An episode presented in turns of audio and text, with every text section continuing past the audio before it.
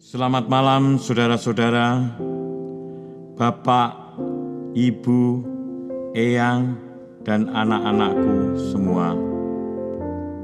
Malam ini, Sabtu 15 Agustus 2020, bersama kami keluarga Budi Santoso dari kelompok Cipinang Baru, wilayah Ramangun B. Kita kembali bersatu hati dalam doa bersama. Marilah kita memasuki saat teduh dengan menyanyikan lagu Taise di dalam cinta.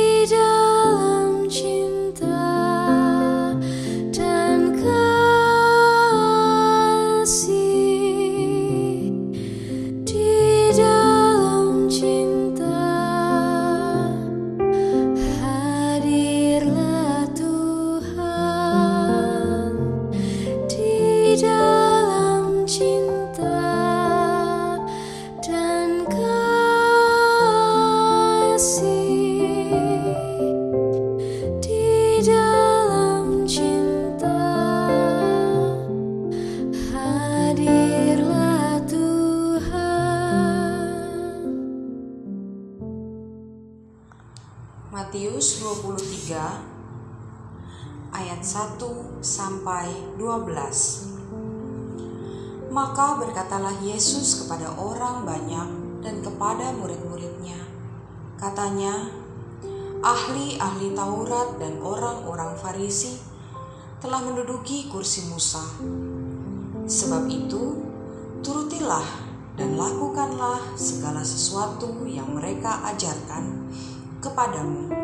Tetapi janganlah kamu turuti perbuatan-perbuatan mereka, karena mereka mengajarkannya tetapi tidak melakukannya.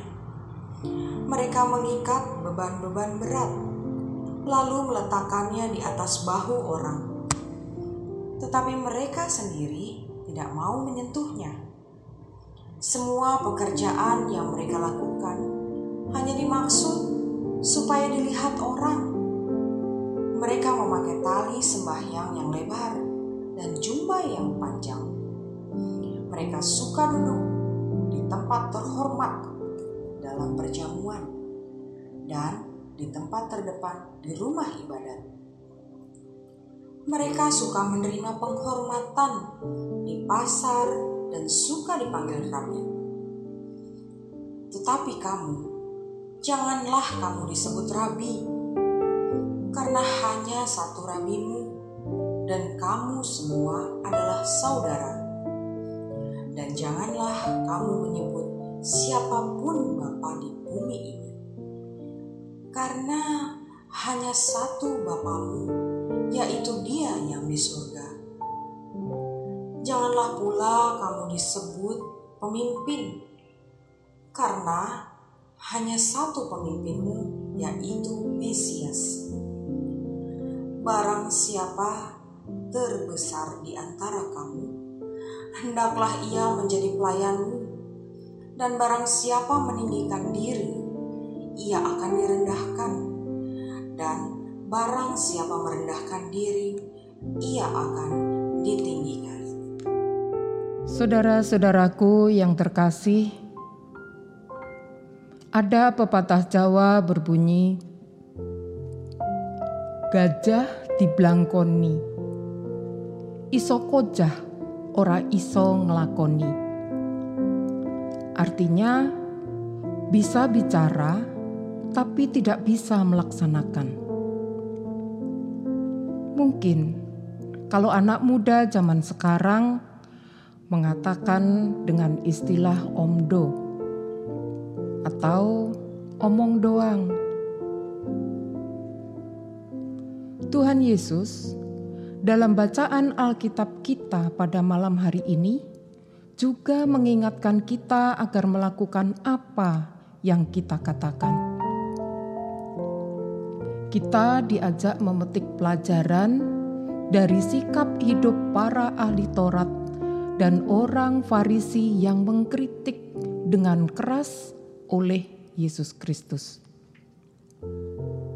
Mereka dikritik bukan karena apa yang mereka ajarkan, melainkan karena mereka tidak melakukan apa yang mereka ajarkan.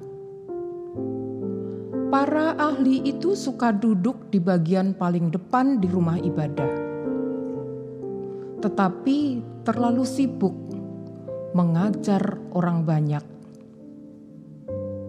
Mereka duduk di tempat terhormat dan melakukan pekerjaan hanya agar dilihat baik dan dipuji orang banyak. Mereka lupa hal terpenting yang ada dalam ajaran itu sendiri, yaitu melakukannya. Saudaraku, nasihat, ajaran, kata-kata memiliki sifat pedang bermata dua. Apa yang diajarkan kepada orang lain itu juga untuk diri sendiri. Apa yang kita ingin orang lain hayati, itu juga harus kita hayati. Memang, tidak semua orang bisa bertindak konsekuen dengan apa yang kita katakan. Tapi di sinilah tantangan kita, yaitu melakukan apa yang kita katakan kepada orang lain.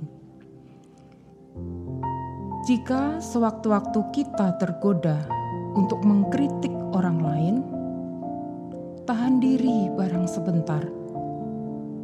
Tanya pada diri kita sendiri, sudahkah kita melakukannya? firman memang harus diperdengarkan. Namun, lebih dari itu, firman harus dilakukan.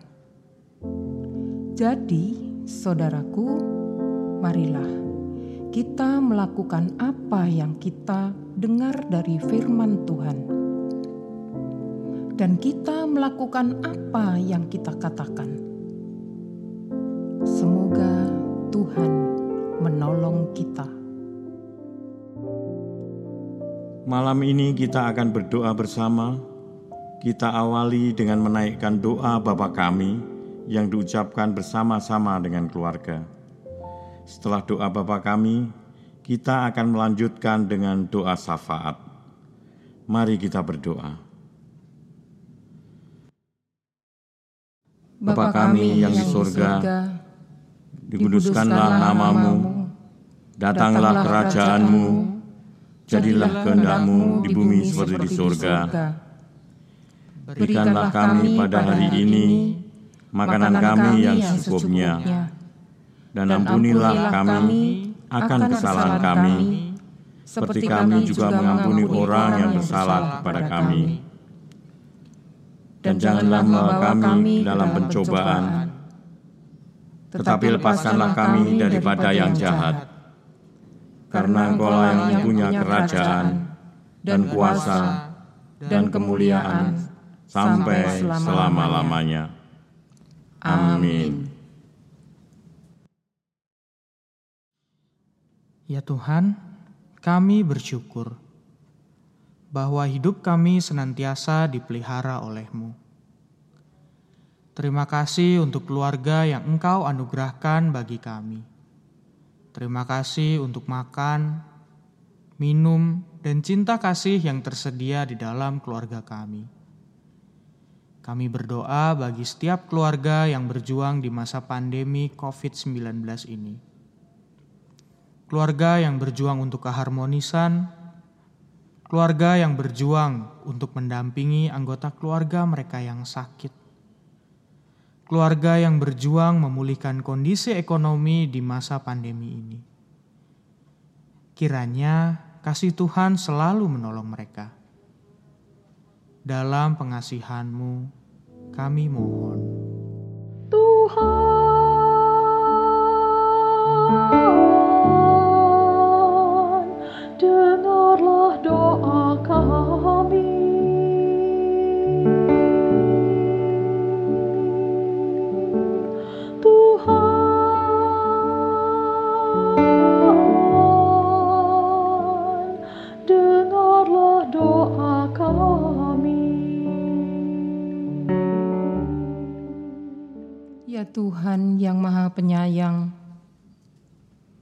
malam ini kami mendoakan anak-anak kami yang menjalani proses pembelajaran secara online akibat pandemi ini. Berikanlah mereka ketekunan dan kesabaran dalam mereka belajar menggunakan metode yang baru ini. Kami juga berdoa untuk anak-anak yang tidak bisa ikut belajar online oleh karena keterbatasan sarana dan prasarana yang mereka miliki. Berkatilah orang tua yang saat ini mesti beralih profesi menjadi guru bagi anak-anak mereka di rumah. Berkati juga lembaga pendidikan yang terus berupaya melakukan inovasi agar semua anak tetap dapat belajar. Dalam pengasihan-Mu, kami mohon. Tuhan,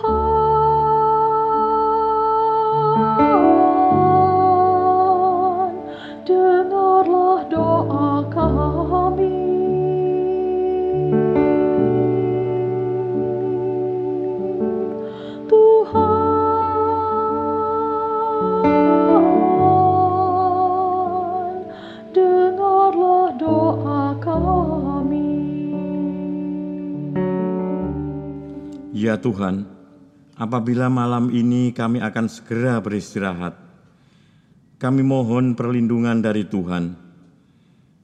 Kiranya besok kami masih diberi kesempatan untuk bangun dari tidur dan menikmati hari pemberian-Mu.